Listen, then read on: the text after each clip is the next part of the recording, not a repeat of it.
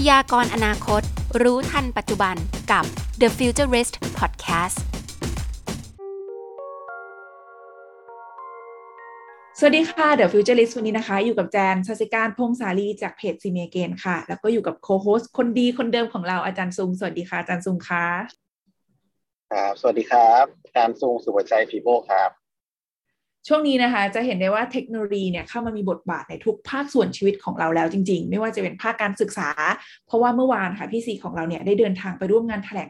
ข่าวเปิดตัวหลักสูตรใหม่ค่ะ ที่เกี่ยวกับเทคโนโลยีที่ร่วมมือกับประเทศฝรั่งเศสค่ะ รวมถึงงานอีเวนท์ที่เกี่ยวกับเทคโนโลยีในประเทศไทยเนี่ยเราก็เริ่มมีเยอะขึ้นมากมายเลยนะคะ แล้ววันนี้เราจะมาพูดถึงเรื่องงานเทคโนโลยีที่น่าสนใจค่ะ ที่กำลังจะเกิดขึ้นเร็วๆนี้นะคะ ที่ชื่อว่า AI and Robotics for All ค่ะ อาจจะแบบใครสายเทคเนี่ยอาจจะเอ๊ะเคยได้ยินชื่องานนี้มาก่อน AI for all เกี่ยวข้องอะไรกันหรือเปล่านะคะก็จะบอกเลยว่างานนี้เนี่ยมันเป็นงานภาคต่อของของของงาน AI for all เนาะแต่ว่าความสนุกเนี่ยจะมีมากขึ้นกว่าเดิมเยอะมากๆเลย ก่อนที่เราจะไปรู้ว่า งานนี้นะคะ มีอะไรที่น่าสนใจบ้าง The Futurist ของเราค่ะ ได้รับเกียรติจากแขกพิเศษนะคะ รองศาสตราจารย์ ดร สยามนะคะ เจริญเสียงนะคะ ผู้อำนวยการสถาบันวิทยาการหุ่นยนต์ภาคสนาม มหาวิทยาลัยเทคโนโลยีพระจอมเกล้าธนบุรีค่ะ สวัสดีค่ะอาจารย์สยามค่ะสวัสดีครับคุณแจนครับครับ สวัสดีครับ ดรสุวชัยครับ ครับ สวัสดีครับ เอาละค่ะอาจารย์คะจริง ๆ เนี่ย พอได้ยินชื่อว่า AI and Robotics for All เนี่ย มันน่าสนใจมากเลยนะคะ เพราะว่ายุคนี้ก็เป็นยุคที่ AI เนี่ย เริ่มมีเยอะขึ้นเรื่อยๆหุ่นยนต์ก็ได้รับความนิยมเยอะขึ้นเรื่อยๆจันอยากทราบว่าจริง ๆ แล้วโครงการเนี้ยค่ะ คืออะไรมีที่มาที่ไปยังไงบ้างหรอคะครับก็อาจจะต้องย้อนกลับไปเมื่อปี 62 นะครับ ตั้งแต่ช่วงยุคที่ดรสุริตเมสินทรีตอนนั้นท่านเป็นรัฐมนตรีกระทรวงวิทย์นะท่านก็มีดำริว่าเอ๊ะ จริง ๆ แล้วเทคโนโลยี AI เนี่ยมันเริ่มเข้ามีบทบาทเยอะมากขึ้นเลยในระดับโลกนะแล้วรอบบ้านเราเนี่ยก็มีการตื่นตัวทางการใช้ AI เข้ามามากยิ่งขึ้น ก็เลยคิดว่าเอถึงจังหวะนี้แล้วเนี่ยประเทศไทยเราเนี่ยต้องสร้างกำลังคนแล้วก็สร้างเทคโนโลยีทางด้านนี้ด้วย ก็เลยมีดำริว่าเอ๊ะน่าจะต้องมี AI ทีนี้เราบอก AI เฉยๆเนี่ยมันคงจะยังไม่ชัดเจนก็คืออาจจะต้องดูซิว่า AI เนี่ยสำหรับทุกระดับเลย ก็เกิดก็เกิดมาเป็นลักษณะของ AI for all แต่ทีนี้ทั้งนั้นทำไมมีคำว่า robotics หรือว่าวิทยาการหุ่นยนต์เข้ามาด้วยเนี่ยก็เพราะว่าการที่จะทำ AI เนี่ยแน่นอนฐานพื้นฐานเนี่ยก็จะมีทั้งคณิตศาสตร์ แล้วก็โดยเฉพาะอย่างยิ่งการเขียนโปรแกรมอยู่แล้วนะฮะแต่แต่โดยที่ถ้าเริ่มจากด้วยของระดับเด็กนักนักเรียนนักศึกษาต่างๆเนี่ย ก็มีความสนใจทางด้านเรื่องเกี่ยวหุ่นยนต์เยอะมากอยู่แล้วนะก็เรียนทางท่านว่าตัวจริงๆในปีในเดือนเดือนหนึ่งเนี่ยในสมัยก่อนเนี่ยเขาแข่งขันหุ่นยนต์กันเนี่ยเดือนหนึ่งประมาณสองหรือสามการแข่งขันด้วยซ้ำไป เพราะนั้นเนี่ยเราน่าจะดึงฐานของเรื่องเกี่ยวเกี่ยวหุ่นยนต์เนี่ยมาเป็นตัวเชื่อมในการที่จะทำให้คนในประเทศเราเนี่ยมีความสนใจที่จะเอาวิทยาการทางด้านพวก AI เนี่ยเอามาผสมผสาน ซึ่งจริงๆแล้ว วิธีการหุ่นยนต์มันก็จะมีส่วนผสมผสานกับพวก AI ด้วยเหมือนกัน เพราะว่าอย่างวิทยาการหุ่นยนต์มันมีทั้งตัวที่ตัวขับเคลื่อนใช่ไหมฮะที่เป็นพวกเกี่ยวกับเครื่องกลกลไก มีทั้งส่วนที่มันเป็นพวกเซนเซอร์นะครับที่เรามาเชื่อมโยงมีระบบ VR AR ที่มาเชื่อมโยงกับคนเนี่ยแต่ข้างบนสุดของโรบอติกส์เนี่ยมันจะเป็นเรื่องเกี่ยวกับ AI อยู่แล้วนะเพราะมันเป็นเรื่องเกี่ยวกับคอมพิวเตอร์ เพื่อทำไงให้ระบบหุ่นยนต์เนี่ยมันสามารถที่จะมี ความสามารถที่จะตัดสินใจได้เมื่อมีเหตุการณ์อะไรต่างๆ ขึ้นมา เพราะนั้นเนี่ยตอนนี้ก็เป็นสิ่งสำคัญ ก็เลยรวมกันเป็น AI and Robotics for All นั่นเองตั้งแต่ปี 62 แล้วก็เริ่มเริ่มเริ่มจะตั้งโครงการดำเนินงานตั้งแต่ปี 63 เป็นต้นไปครับ ก็อย่างที่อาจารย์พูดเลยค่ะ พอ AI for all เนี่ย หลายคนอาจจะฟังดูว่า AI คือเรื่องยากโรบอติกหุ่นยนต์โอ้โหเรื่องไกลตัวจังเลย แต่ว่าโครงงานนี้นะชื่อว่า for all นั่นหมายความว่าใครนะคะ ไม่ว่าจะมีความรู้ระดับไหนก็จะสามารถเข้ามาจอยกันได้นะคะ แล้วจริง ๆ งานเนี้ยค่ะ มันเอ่อได้ความร่วมมือจากใครยังไงบ้างเหรอคะอาจารย์คะครับจริง ๆ แล้วอันนี้ต้องอพอเริ่มเริ่มต้นตั้งแต่ปี 62 เนี่ย จริง ๆ แล้ว เราก็เริ่มต้องหาคล้ายๆ กับพันธมิตรในการที่จะพัฒนา ก็ผมก็เริ่มไปชวนทางศาสตราจารย์ดรธนารักษ์นะฮะธีรมั่นคงเนี่ยที่ท่านเป็นนายกสมาคมของ AI นะ AIAT นะของประเทศเราเนี่ยก็รวมรวมผู้เชี่ยวชาญทางด้านเกี่ยวกับ AI เยอะมากอยู่แล้ว ก็ชวนทางท่านมาร่วมงานด้วย แล้วก็ก็เชิญผู้ช่วยปัญญาเหล่าอนันต์ธนาเนี่ยจาก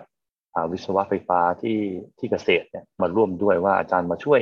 งานเกี่ยวกับทางด้านหุ่นยนต์เกษตรอัจฉริยะได้ไหมอะไรต่างๆเนี่ยก็อาจารย์ก็ยินดีมาช่วยหลังจากนั้นก็มีพันธมิตรที่เข้ามาร่วมทีมด้วยอย่างเช่นดรเสาวลักษณ์แก้วกำเนิดเนี่ยจากที่ NECTEC ก็ทำเรื่องเกี่ยวกับบอร์ดคิดไลท์ AI เราอาจจะเคยได้ยินที่ตามอยู่โรงเรียนต่างๆ ก็นำไปใช้เขียนโปรแกรมอย่างทำให้เด็กสามารถเขียนโปรแกรมได้เรียนรู้ AI แบบง่ายๆได้และต่อยอดมาได้ แล้วก็มีดร อัญชลิสาแต้ตระกูลเนี่ยจากที่วิศวะคอมพิวเตอร์ที่ที่ที่พระจอมเกล้าธนบุรีเองเนี่ยก็ดูเรื่องเกี่ยวกับ AI ไทยสามารถ ซึ่งจะเป็นการทำสร้างความตระหนักว่า AI อยู่ในชีวิตประจำวันเราเนี่ยทำได้ยังไง เพราะนั้นเนี่ยแต่ละส่วนงานเนี่ยก็เริ่มรวมตัวกันหลังจากนั้นเนี่ยก็ยื่นขอทุนจากส่วนของเรียกว่าเขาเรียกมีกองทุนบปคซึ่งเป็นกองทุนเรื่องเกี่ยวกับการพัฒนากำลังคนอยู่แล้วของประเทศเราอยู่ภายใต้กระทรวงอวอยู่ อันนี้ก็ต้องให้ให้ให้เครดิตของดรกันเดวิมด้วยกีรติกรนะครับ ที่ท่านก็เป็นผู้อำนวยการกองบปคในยุคช่วงช่วงนั้นนะท่านก็เล็งเห็นว่าโอเค ตรงนี้น่ามีส่วนที่ต้องสนับสนุนแล้วก็ต่อยอดมา จนปัจจุบันเนี่ยก็ต่องานงานต่อส่งต่อมาถึงศาสตราจารย์ดรสมปองท้ายหนองสวงเนี่ยท่านก็เป็นผู้อำนวยการของปปคคนล่าสุด ตอนนี้ก็ดำเนินโครงการมาต่อเนื่องจะเข้าปีที่สามนะครับ ตั้งแต่ปีหกสามนะหกสี่ แล้วก็หกห้านี่จะเป็นเริ่มเข้าหกห้าหกหกเนี่ยจะเข้าเป็นปีที่สามแล้ว เพราะฉะนั้นจากโครงการตรงนี้เนี่ยแต่ละทีมเนี่ยก็พัฒนากำลังคนในแต่ละระดับเลยครับ ก็เน้นไปเลยฮะอย่างเช่นของอาจารย์ธนารักษ์เนี่ย AIT ก็เน้นเป็นลักษณะของโครงการที่เป็น Super AI Engineer เลย ลงแบบพรีเมียมลงแบบลงลึกเลยนะครับที่ทำไงให้ให้สามารถเป็น Super AI Engineer ได้นะส่วนถ้าเกิดเป็นระดับของที่ของดรเสาวลักษณ์เนี่ยของ NECTEC ก็จะทำ KidBright หรือว่าเป็นบอกว่า AI at at school ก็แล้วแต่นะที่เด็กเนี่ยสามารถที่จะรู้ AI ได้ยังไงส่วนจะปัญญาเนี่ยก็จะไปที่เกษตรเนี่ยจะเน้นเรื่องเกี่ยวกับทำหุ่นยนต์อัจฉริยะทางด้านการเกษตรเลยนะแข่งขันทำอะไรต่างๆ มาเยอะมากนะส่วนอย่างที่ที่กล่าวไปแล้วคือดรอัญชลิสาก็จะทำเรื่อง AI จะสามารถว่าทำสื่อ แล้วก็ทำให้เกิดความตระหนักว่าหุ่นยนต์ในชีวิตประจำวันเราทำได้ยังไงส่วนฟีโบเองเนี่ยก็จะเน้นค่อนข้างจะเป็น ส่วนที่เชื่อมโยงกับทุกๆส่วนนั่นคือตั้งแต่โรงเรียนจนกระทั่งจนกระทั่งถึงระดับมหาวิทยาลัยแล้วก็คนทำงาน เพราะฉะนั้นเนี่ย FIBO ก็จะทำตั้งแต่มีทั้งสร้างแพลตฟอร์มนะที่ระบบทางด้านหุ่นยนต์ที่ไว้ support การเรียนรู้ทั้ง AI ทางด้านเกี่ยวกับการหุ่นยนต์ด้วย แล้วก็ไปมีการอบรม มีการทำโปรเจกต์เชิงลึกเชิงเชิงวิจัย แล้วก็มีส่วนที่จะทำไงให้เกิดการสร้างความตระหนักทางด้านเกี่ยวกับการหุ่นยนต์ ก็เลยแบ่ง แบ่งทีมกันเป็นถ้าเกิดมองคร่าวๆอาจจะเป็นทีมทั้ง AI ส่วนหนึ่งแล้วก็มีทีมของโรบอทส่วนหนึ่งด้วยนะครับประมาณนั้นครับโอ้โหเรียกว่าเราได้มีเหล่าห้ากูรูตัวท็อปในวงการทุกอันเลยนะ ที่ที่ที่ให้ความร่วมมือกับโครงการครั้งนี้ค่ะ อาจารย์คะอย่างที่เกริ่นไปตอนต้นว่า AI and robotics for all เนี่ยมันคือความเกี่ยวโยงกับตัว AI for all ในช่วงแรก อันนี้มันมีความเกี่ยวข้องยังไงกันบ้างเหรอคะ ในในในงานเนี่ยมันจะมีเราเรากำลังคือที่มาที่ไปเนี่ยเวลาเราทำงานเนี่ยเราบอกว่าแต่ละคนก็ไปโฟกัสเป็นจุดจุดอยู่ที่ที่ที่ที่สำคัญอย่างเช่นแอสคูมีแบบเชิงลึก มีทั้งส่วนการเกษตรมีต่างๆเนี่ยเราก็เลยมีแนวทางที่ทำลักษณะเป็นการเชื่อมโคโปรเจกต์เข้าด้วยกัน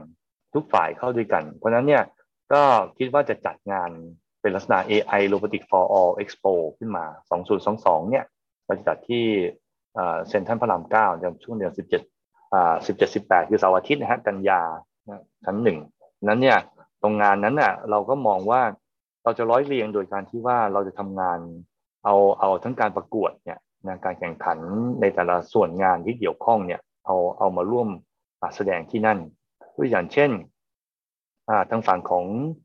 ที่เป็น AI ไทยสามารถนี่ก็จะดูเรื่องว่าการแข่งขันเกี่ยวกับการทำสื่อประชาสัมพันธ์คลิปต่างๆ ที่จะให้ผู้เข้าผู้เข้าแข่งขันเนี่ยสามารถที่จะโชว์ได้ว่า AI เนี่ยมันสามารถทำอะไรได้บ้างในชีวิตประจำวัน อันนี้ก็จะเป็นการประกวดแล้วก็มาพิชชิ่งกัน ส่วนส่วนของ n e c t e c h เนี่ยของคิดไลท์เนี่ยเขาก็จะมีการแข่งขัน เรียกว่า key highlight นะครับไอ้เจ้าเป็น RoboCup OnStage เพราะว่าเดี๋ยวเราจะมี เราเราประเทศไทยเราจะเป็นเจ้าภาพการแข่งขัน World RoboCup ก็คือการแข่งขันหุ่นยนต์ระดับโลกเลยนะฮะในช่วงเดือนกรกฎาเนี่ย เพราะฉะนั้นเนี่ยอันนี้ก็จะเป็นส่วนหนึ่งที่จะเป็นอ่าเป็นการกิจกรรมที่ทำให้เด็กนะฮะสามารถอ่าเขียนโปรแกรม แล้วก็มาแสดงร่วมกับหุ่นยนต์ได้ อันนี้ก็จะเป็นเรียกว่า AI ก็เรียกว่า Kid Bright AI แล้วก็จะเป็น RoboCup on stage อันนี้ก็จะเป็น เอามาแสดงต่อต่อต่อต่อสาธารณชนได้ว่าเด็กสามารถเล่นกับหุ่นยนต์มาทำเหมือนเป็นการละครก็ได้ต่าง ๆ อันนี้ก็เป็นการเขียนโปรแกรม ส่วนถ้าเกิดเป็น AIAT เนี่ยนะครับสมาคมก็จะมองว่าเป็นลักษณะของทำยังไงให้ให้เอาเอาโจทย์ทางด้านการแพทย์เป็นเป็น smart อ่า medicine smart health เนี่ยเอาข้อมูลต่างๆ เข้ามาแล้วก็ให้ทางทีมเนี่ยทำ hackathon นะฮะตรงนี้ก็จะ สามารถที่จะแสดงผลงานแล้วนำเสนอได้ว่า AI มาช่วยทางเรื่องเกี่ยวกับการแพทย์และ healthcare ได้อย่างไรบ้างนะแล้วก็ส่วนของอาจารย์ปัญญาเองเนี่ยก็นอกจากเรื่องเกี่ยวกับการเกษตรแล้วเนี่ยอาจารย์ก็จะมีการแข่งขันเกี่ยวกับ smart traffic ด้วยก็คือพวกเกี่ยวกับการจราจรอัจฉริยะ เพราะว่าเดี๋ยวนี้เทรนด์เรื่องเกี่ยว smart city ก็มาเยอะมากขึ้น อาจารย์ก็จะมาช่วยการจัดแข่งขันตรงนี้ก็จะเอา ผู้แข่งขันเนี่ยนำมาแสดงในในในในงานด้วย ส่วนของฟีโบเองเนี่ยก็จะเป็นส่วนที่เราจะเปิดรูปแบบที่พิเศษหน่อย เพราะว่าเราจะจัดการแข่งขันที่อาจไม่เคยมีในประเทศไทยมาก่อน ก็จะเป็นทำจัดเป็นลักษณะของ Metaverse for Smart Factory ความหมายเมื่อคือว่า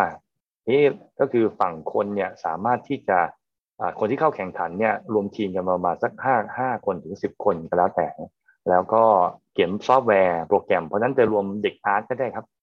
เด็กทางอาร์ตก็เด็กทางด้านโปรแกรมด้วยก็ได้ วิศวะก็ได้ แล้วหลังจากนั้นเนี่ยสร้างเป็นคล้ายๆโลกของ Metaverse โลกเสมือนขึ้นมาอ่าเป็นคล้ายๆอ่าเป็นโรงงาน ซึ่งโรงงานนี้อาจจะเป็นโรงงานผลิตอะไรที่ล้ำล้ำหน้าไปในอนาคตเลยก็ได้ มีหุ่นยนต์หลากหลายแบบ แต่มีข้อแม้อันหนึ่งคือว่าจะให้มันเป็น Metaverse เนี่ยต่างฟีโบเราก็จะเปิดเป็น ระบบที่เป็นควบคุมระยะไกลให้ด้วย จะได้ครบองค์องค์องค์ประกอบของเรื่อง Metaverse ก็คือมีทั้งฟิสิกอลคือโลกโลกของจริง แล้วก็โลกของ virtual ก็คือโลกของเสมือนก็คือเป็นกราฟิกเข้ามา เพราะฉะนั้นเขาจะต้องดึง data ดึงข้อมูลเนี่ยนะตำแหน่งต่างๆ จากสายพานจากชุดลำเลียงหรือแขนกลต่างๆเนี่ยเข้าไปอัปเดตนะก็เข้าไปทำให้อ่าพวกกราฟิกต่างๆเนี่ยนะสามารถที่จะ รันได้สอดคล้องกับของจริงด้วย อันนี้ก็เป็นโจทย์ที่ผสมผสานระหว่างฝั่งที่เป็นคนที่ทำทางด้านอาร์ตด้วย คือต้องคือระบบต้องสวยนะแต่อีกอันนึงคือพวกโปรแกรมเมอร์หรือพวกวิศวกรก็สามารถที่จะเขียนโปรแกรมดึง Data มา เรามีการอบรมให้ก่อนด้วยที่จะเป็น Metaverse for Smart Factory เนี่ยช่วงนี้กำลังช่วงเปิดเปิดเปิดรับสมัครอยู่ด้วยนะครับ จะบอกว่าจริง เริ่มอิจฉาเด็กๆรุ่นใหม่นะครับรู้สึกว่ามีของเล่นอะไรเยอะมาก จริงๆในในในงานนะครับ มันจะมีผมว่า Metaverse นี่ก็ตอนนี้พูดไปไหนมาไหนก็มีแต่ Metaverse ผมว่าอันนี้น่าจะสนุกสนุกมากเลยครับอ่าใช่คราวนี้จะน่าจะได้เห็นภาพที่ครบมากขึ้น เพราะว่าเราจะคุ้นเคย Metaverse ก็ใช้อาจจะเป็น F N N NFT ใช่ไหมฮะแล้วก็บล็อกเชนแล้วก็น่าจะมีดิจิทัลอาร์ต นะก็จะเป็นเน้นทางนี้ เพราะว่ามันสามารถเริ่มได้ก่อนนะเพราะว่า Metaverse เนี่ยมันยังอยู่ในช่วงช่วงแรก ๆ ของยุคของของการใช้งานอยู่ แต่จริง ๆ โดยรูปแบบของเขาเนี่ยมันจะเป็นต้องมีการเชื่อมระหว่างของของที่เป็น virtual เองในพวก VR AR ต่างๆเนี่ยเชื่อมเชื่อมกับทางด้านโลกของจริงนะเราสามารถที่จะทำให้อ่าบางทีเขาเรียกว่าใช้คำว่าดิจิตอลทวินก็คือมีสองฝั่งคล้ายๆกันนะอย่างเช่นเรามี โรงงานอยู่อีกที่หนึ่งนะแล้วเสร็จแล้วเราก็มี simulation ของโรงงานนั้นด้วย แล้วสามารถที่ connect เข้าด้วยกัน แล้วมีการปรับปรุงปรับเปลี่ยนพารามิเตอร์ต่างๆ แล้วโรงงานนั้นสามารถที่จะทำงานได้ตามที่ในโลกเสมือนนั้นเป็นนะแน่นอนมันก็จะมีเรื่อง AI เข้ามาผสมผสานด้วยนะว่าตำแหน่งต่างๆ อยู่ในโลกเสมือนนั้นกับตำแหน่งต่างๆ ในโลกของจริงเป็นยังไงบ้าง ในอนาคตมันก็จะผสมผสานมิกซ์กันได้แล้วเนี่ยแล้วก็แน่นอนครับ เมื่อโลกของของจริงกับของของที่เป็นบูชัวเนี่ยมันผสมผสานกันก็ก็ต้องมีการทำธุรกรรมนะพวกบล็อกเชนพวกอะไรต่างๆเนี่ย NFT ก็ต้องเข้ามาอ่าเข้ามาอยู่ในดูปนี้อยู่ด้วย เพราะฉะนั้นผมคิดว่าในงานนี้น่าจะทำให้คนเข้าใจมากขึ้นเรื่องเกี่ยวกับ Metaverse นะฮะเพราะว่าเทคโนโลยีนี้มันมาแน่ๆแล้วอยู่กับเราแต่พวกอุปกรณ์ต่างๆ มันก็จะราคาถูกลงนะถูกลงมากยิ่งขึ้นแล้วก็น่าจะ ขนาดเล็กลงนะไม่ไม่หนักมากหมวกก็มันอาจจะไม่ใหญ่มากเกินไปอาจจะเป็นแว่นละนะเราก็จะใช้งานได้สะดวกมากยิ่งขึ้น ประมาณนั้นครับ จริงๆที่ที่ FIBO ครับ เรามีทำเมตาเวิร์สแล้วก็ทำเกี่ยวกับ virtual นี่เยอะพอสมควรนะครับครับอาจารย์สยามลองลองลองเล่าที่เราไปทำที่บ้านฉางหน่อยได้ไหมครับอ๋อใช่ ก็คือเราก็จะมีเหมือนกันตอนนั้นไป ช่วยงานที่ทางบ้านฉางเป็นเป็น street art นะฮะเราก็ทำเป็นคราวนี้จะจะมองเป็น art เลยจะเป็น interactive art ตอนนั้นจัดจัดทำก็คือว่าเป็นโครงการที่ทำเป็น virtual aquarium จินตนาการว่ามันมีอ่ามีมีกราฟิกอยู่ฉายบนบนผนังนะฮะแล้วก็มีปลาว่ายอยู่แต่ปลาเนี่ยมันเกิดจากอะไร ปลามันเกิดจากการที่เริ่มต้นจากหนึ่งก็คือว่าเราจะให้กระดาษ กับผู้เล่น ตอนนี้ก็มีเด็กๆก็เข้ามาใช้บริการก็เล่นอย่างก็คือว่าก็เอาเอาเป็นรูปกรอบรูปปลาแล้วระบายสี พอระบายสีเสร็จเรียบร้อยปุ๊บเราก็สแกนเข้าไปในระบบของไอ้เจ้าไอ้เจ้า VR ของเราเนี่ย จากไอ้เจ้าปลาตรงที่มันเป็นกระดาษเนี่ย เราก็ใช้สมการทางด้านนี้เรื่องเกี่ยวกับการขึ้นที่ขึ้นไหวเกี่ยวกับปลาเพราะฉะนั้นปลาเนี่ยจะว่ายตามพฤติกรรมของเขาด้วยว่าปลาประเภทไหนว่ายเป็นฝูงว่ายเดี่ยวๆหรือว่ายอะไรต่างๆเพราะฉะนั้นเวลา มันว่ายเนี่ยการขึ้นที่มันจะไม่เป็นแบบแข็งๆเหมือนกระดาษสองมิตินะมันจะเป็นกึ่งๆที่มันจะขึ้นที่จริงๆแล้วเราสร้างเป็นแบบเป็นกึ่งสามมิติได้อยู่แล้วเดี๋ยวเราฉายบนบนผนังเข้าไป เพราะฉะนั้นเนี่ยพอปลาเป็นอย่างนี้ปุ๊บเนี่ยคนก็คนก็จะเห็นเลยว่าปลาของเขาที่ระบายสีเข้าไปเนี่ยมันว่ายอยู่บนผนังได้จริง ๆ แล้วนอกจากนั้นเนี่ยเราสามารถจะใช้กล้องเนี่ย มาตรวจจับการเคลื่อนที่ตำแหน่งต่างๆ ของแขนหรือของมือได้ แล้วเราเนี่ยเอาข้อมูลจากตรงนั้นเนี่ย ไปสมมุติเราไปยืนอยู่ข้างหน้าตรงอะควาเรียมที่เป็นบูชัวอะควาเรียมเนี่ย เราโบกมือไปเนี่ยปลากำลังว่ายอยู่เนี่ยปลามันก็จะหลีกหรือหลบหลีกนะไอ้เจ้ามือของเราเพราะว่ามือเราไปขยับตรงนั้นก็จะเกิดฟองอากาศขึ้นมาเนี่ยเพราะฉะนั้นจากตรงนี้เนี่ยก็จะทำให้จินตนาการว่าโอเค เราสามารถไป interact กับไอ้เจ้า virtual world ตรงนั้นได้นะโดยง่ายๆ เพราะฉะนั้นตอนนั้นไปจัดทำให้ประมาณสักช่วงสักสี่โมงเย็นถึงสามทุ่มเนี่ย เด็กมากันเยอะมากเลยนะตอนแรกๆก็ยังสงสัยอยู่ว่าทำอะไรนะแต่หลังๆนี่ก็เข้าใจมากขึ้นเด็กก็ไปชวนกันมาระบายสี แล้วก็ส่งปลาเข้าไปในโลกบูชวนั้น ก็เป็นอันหนึ่งที่ ก็ก็ได้รับความตอบรับที่ดี อันนี้เป็นเน้นทางด้าน interactive art เลยโดยเฉพาะนะครับเพราะฉะนั้นใช้แล้วบอกใช้วิทยาการทางด้านหุ่นยนต์ไหมบอกก็มีนะครับ ก็คือใช้เรื่องเกี่ยวกับพวก image processing การประมวลผลภาพนะฮะแล้วก็ไปเรื่องเกี่ยวกับ computer vision ที่จะมาตรวจตรวจจับเกี่ยวกับตำแหน่งนะฮะแล้วก็นอกนั้นเนี่ยก็ใช้พื้นฐานทางด้านพวกเกี่ยวกับคณิตศาสตร์ที่จะมาประมวลผล แล้วก็แน่นอนการเขียนโปรแกรมทางด้านกราฟิกพวก VR ต่างๆเนี่ยเอาเข้าไปก็ผสมผสานกัน ผมว่าตอนนี้เทคโนโลยีมันผสมผสานเข้าด้วยกันหมดนะครับ โอ้น่าสนใจมากนะครับ ฟังดูแล้วสนุกสนานเลยนะ เป็นเป็นการ demo เมตาเวิร์สที่ทำให้เห็นภาพ แล้วก็ทำให้ความสนุกน้องๆไปด้วย เขาจะได้เข้าใจว่าเมตาเวิร์สเนี่ยคืออะไร แล้วมีอะไรอีกไหมคะอาจารย์มีเมตาเวิร์สแบบในเชิงของซูเปอร์มาร์เก็ตหรือว่ามีอะไรอย่างนี้บ้างไหมคะ ที่ที่แบบน่าสนใจใช่ครับ ในในงานเนี่ย จริงๆ ไอ้ไอ้เจ้า virtual aquarium ก็จะไปใช้ไปโชว์ในงานของวันที่สิบเจ็ดสิบแปดกันยา ก็จะมี meta market เนี่ย meta market นี้ก็เป็นอีกแบบหนึ่งก็คือจินตนาการนะครับว่าเราใส่หมวก VR เข้าไป ตอนนี้ระบบเสร็จแล้ว คือใส่หมวก VR เข้าไป แล้วหลังจากนั้นเนี่ยตรงมือเนี่ยมันก็จะสามารถที่ขยับจับ เราจะเห็นภาพกล่องกราฟิก ที่มันเป็นคล้ายๆชั้นของสิ่งของสินสินค้านะฮะเป็นจะเป็นของกล่องคอนเฟล็กซ์หรือว่าจะเป็นกล่องอาหารกล่องอะไรต่างๆ ก็แล้วแต่เนี่ยที่เราขายในห้างสินค้าจากนั้นเนี่ย คนสามารถขยับตัวของเขาแต่นี้มันมองเป็นสามมิติแล้วเพราะเราใส่หมวก VR จะลอยขึ้นมามีความลึกนะแล้วก็เพราะฉะนั้นเนี่ยจะหยิบจับ แล้วตอนนั้นเนี่ยเราหยิบจับแล้วไปวางไว้บนสายพาน ที่เวลาจะจ่ายจะจ่ายเงินแล้วก็จะจำลองถึงการที่เราสามารถใช้ credit card แล้วจ่ายเงินได้พอหลังจากนั้นเกิดอะไรขึ้น ข้อมูลของประเภทของสินค้าที่อยู่ในเวิร์กวูชัวนั้นนะครับจำนวนต่างๆที่เราที่ ที่ผู้บริโภคเนี่ยเข้าไปลองเล่นดูนะผู้ใช้เนี่ย user เนี่ย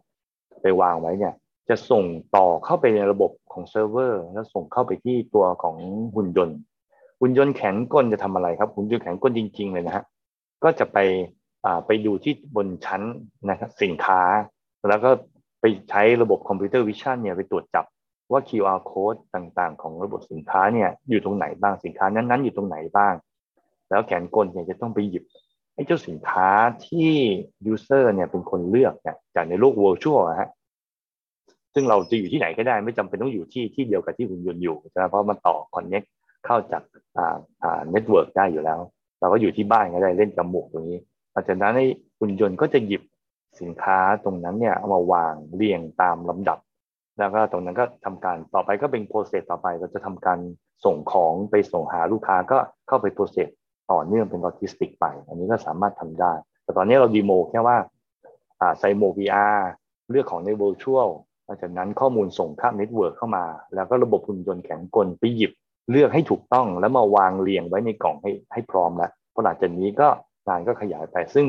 เราก็ได้ลองนำเสนอกับทางห้างสินค้าต่างๆ ดูเขาก็มีความสนใจ ซึ่งในงานเราอาจจะมีกิมมิคที่จะลองให้ลองเล่นดูนะอาจจะส่ง ระบบตรงนี้มาแล้วก็อาจจะแพ็คของสินค้าบางอย่างแล้วส่งให้หุ่นยนต์ของอาจารย์ซุงส่งไปอ่าไปส่งหาอ่าคนที่สั่งของภายในห้างก็ยังได้ อันนี้ก็จะอาจจะเป็นไปได้อยู่นะต้องดูเพราะว่ามันยังพอมีเวลาสองสาเดือนอยู่ ในการที่จะต่อยอดไปนะครับ อันนี้ก็เรียกว่าเป็น Meta Market นะครับ ซึ่งซึ่งเรามีอยู่ครับ จะบอกว่ามันมีอะไรเล่นเยอะมากเลยครับคุณแจนต้องหาโอกาสมาแล้วแหละ อ่าก็จะมีนอกนอกจากตรงนี้ก็ยังมีอ่าที่เราบอกเมื่อสักครู่นี้คือ อย่างเช่นไอไอไอไอพวก smart factory จะเป็นเป็นไอเมตาเวิร์สอยู่แล้ว ซึ่ง smart factory ของเราเนี่ย เราจะวางแผนไว้ที่อ่าจะเป็นที่ที่ FIBO เรา แต่คนที่อยู่ที่เซ็นทรัลพระรามเก้าสามารถ access เข้ามาอย่างในโลกของ virtual ได้ ไม่ว่าจะเป็นจาก web browser เองก็แล้วแต่ หรืออาจจะมีระบบ VR ให้เห็น แล้ว มันในส่วนของไอ้เจ้า Smart Factory จะมีเซกชันหนึ่งที่เป็น Tele 3D Print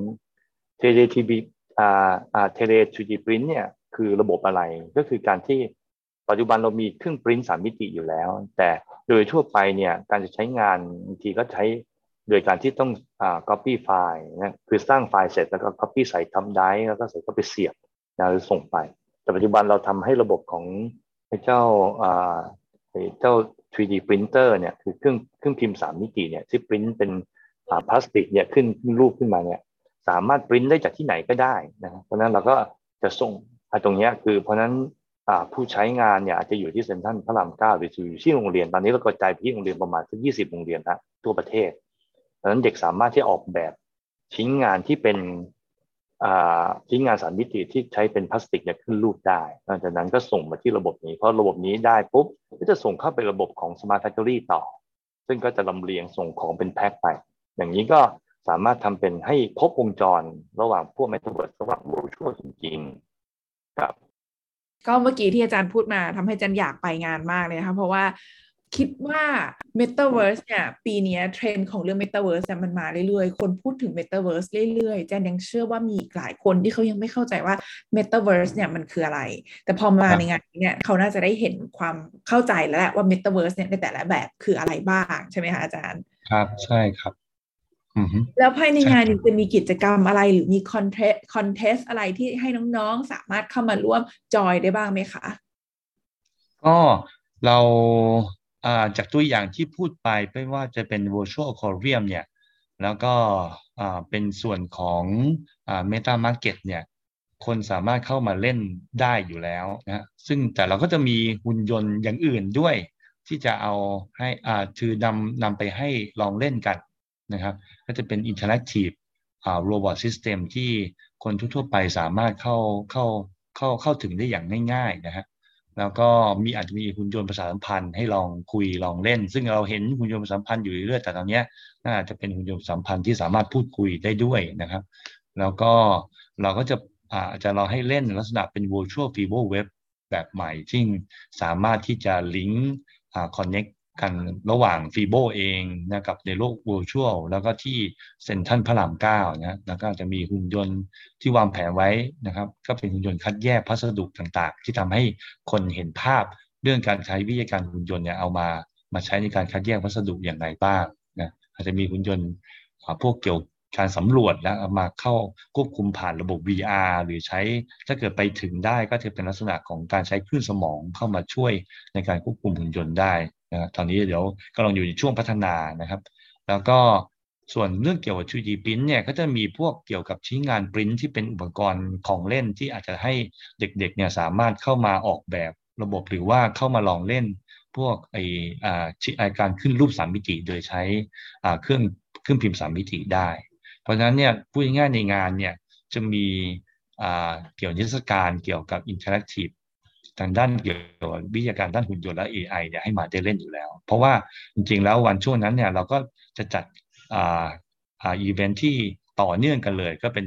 เราถือว่าเป็น FIBO on tour ไปด้วยเลยนะ2022 ก็คือลิงก์เลยระหว่าง ที่ฟีโบใน virtual ฟีโบเราจะเปิดเว็บไซต์ในรูปแบบใหม่นะฮะที่จะสามารถที่จะให้คนเข้าไปดูข้อมูลได้แบบ interactive แบบค่อนข้างที่สะดวก แล้วก็ข้อมูลต่างๆ ที่อยู่ที่เซ็นทรัลพระรามเก้าในงานเนี่ยจะจะฟีดเข้าสู่ใน virtual f i b o ตรงนี้ด้วยนะแล้วคนสามารถเข้าไปลงทะเบียนแล้วก็เข้าไปเล่น ไม่ว่าจะเข้าไปเล่นใน virtual f i b o เอง หรือเข้าไปเล่นที่ ที่งานจริงๆนะที่ชั้นหนึ่งของเซ็นทรัลพระรามเก้าได้ด้วยเพราะนั้นก็จะคาดหวังว่าน่าจะสนุกครับ เพราะว่าจะได้เห็นผสมผสานกันระหว่างโลกเสมือนและก็โลกจริงเข้าอย่างได้มากยิ่งขึ้นนะครับ กับเทคโนโลยีที่ที่ยังพอจะ สามารถที่จะพัฒนา เพราะว่าเทคโนโลยีต่างๆ ที่เราทำตรงนี้เป็นเทคโนโลยีพัฒนาภายในประเทศทั้งนั้นนะเราไม่ได้ไปซื้อจากที่อื่นนะครับก็พัฒนาโดยคนไทยนักศึกษาไทยนักวิจัยไทยทั้งนั้นเลยที่เอามาให้ให้ให้ดูกันนะครับพูดพูดอย่างนี้แล้วน่าจะต้องไปกันแล้วครับ หาเวลาไปกันนะครับ ครับ ก็เป็นช่วงเสาร์อาทิตย์นะก็ก็ได้ผมว่าได้ได้ทุกระดับนะครับ เพราะว่าเราต้องการให้ for all อยู่แล้ว เพราะว่า ในงานเนี่ยอย่างที่ก่อนหน้านั้นที่นอกจากของ FIBO แล้วเนี่ยที่จะทางด้านเป็นวิทยาการหุ่นยนต์เยอะเป็น interactive ที่ใช้เอาระบบมาหลากหลายแล้วเนี่ยถ้าเกิดใครสนใจเรื่องการแพทย์เราก็จะมีเรื่องเกี่ยวกับการทางด้านการแพทย์อยู่แล้วใช่ไหมของ AIAT ถ้าเกิดทางด้านเรื่องเกี่ยวกับสื่อทั่วไปเกี่ยวกับ AI ในชีวิตประจำวันทำอะไรได้บ้างก็จะมีของกลุ่ม AI ไทยสามารถมาช่วยทำอยู่แล้ว ก็จะมีการประชาสัมพันธ์แล้วก็เอางานมาโชว์ ส่วนถ้าเกิดเป็นของเด็กเองเนี่ยก็จะมีเล่นอ่าหุ่นยนต์กับเด็กเนี่ยเขียนโปรแกรมแล้วก็เล่นกัน ก็เป็นอ่า on stage อยู่แล้ว แล้วก็จะมีส่วนของที่เป็นทั้งหุ่นยนต์การเกษตรเอง แล้วก็หุ่นยนต์ แล้วก็เป็นระบบที่เป็น smart อ่า traffic ก็เป็นพวกอ่าระบบ การจราจรอัจฉริยะอยู่แล้ว เพราะฉะนั้นเนี่ยคือมันออกไปทุกวงการพอสมควรนะฮะสำหรับงานนี้ก็ถือว่าเป็นครั้งแรกเลยที่ไม่ใช่เป็นแค่หน่วยงานเดียว แต่หลายๆ หน่วยงานเข้ามาช่วยกันและร่วมกันนะอันนี้ก็ต้องขอบคุณอีกครั้งของทางกองทุนของปปคนะฮะที่ช่วยของกระทรวงอวเองเนี่ยที่ช่วยสนับสนุนจากตรงนี้แล้วก็นอกจากนั้นเนี่ยก็จะมีพันธมิตรนะจากหลาย ๆ ฝ่ายทั้งบริษัทต่างๆเนี่ย ได้เข้ามาช่วยในการที่จะทำให้ในงานเนี่ยสามารถที่จะดำเนินได้ดีในโลกของทั้งในโลกของจริงเอง และก็โลกของ virtual แน่นอนจะต้องมี 5G ที่นั่นนะครับก็จะต้องทำไงจะ connect แล้วมาใช้งานได้จริง ๆ แล้วก็ลองโชว์ให้ดูว่าใช้งานจากโลกเสมือนแล้วก็แล้วก็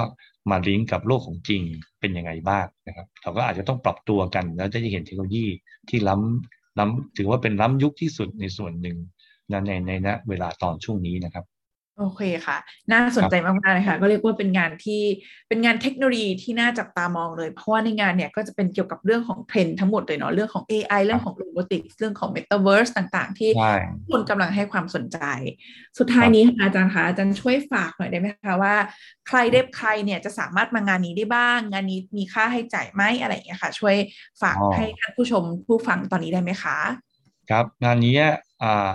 ฟรีครับ ก็คือมาได้วันเสาร์อาทิตย์เลยนะครับ พาได้ทุกระดับเลยนะนะคุณพ่อคุณแม่พาทั้งคุณลูกนะพาทั้งคุณอาคุณน้านะคุณตาคุณยายมาเยี่ยมชมได้เลยนะครับ แล้วก็ทุกหน่วยงานมาเยี่ยมชมได้เลย